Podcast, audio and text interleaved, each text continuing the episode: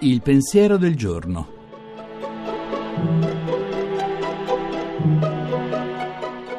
In studio Nicoletta Tiliakos, giornalista. La distinzione tra peccato e peccatore è uno dei principi del cristianesimo più difficili da mettere in pratica, se non da comprendere.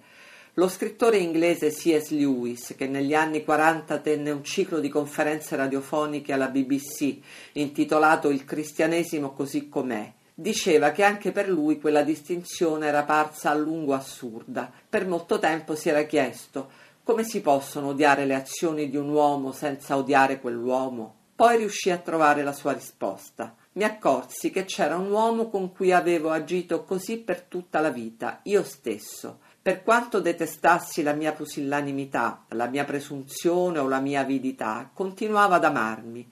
E questo non mi era mai riuscito difficile. In realtà odiavo quelle cose proprio perché mi amavo. Poiché mi amavo, mi addolorava scoprire di essere capace di farle. Il cristianesimo, quindi, non ci chiede di ridurre di un atomo l'odio che proviamo per la crudeltà e la falsità. Odiarle è bene, non una parola di ciò che ne abbiamo detto va ritirata, ci chiede però di odiarle così come le odiamo in noi stessi.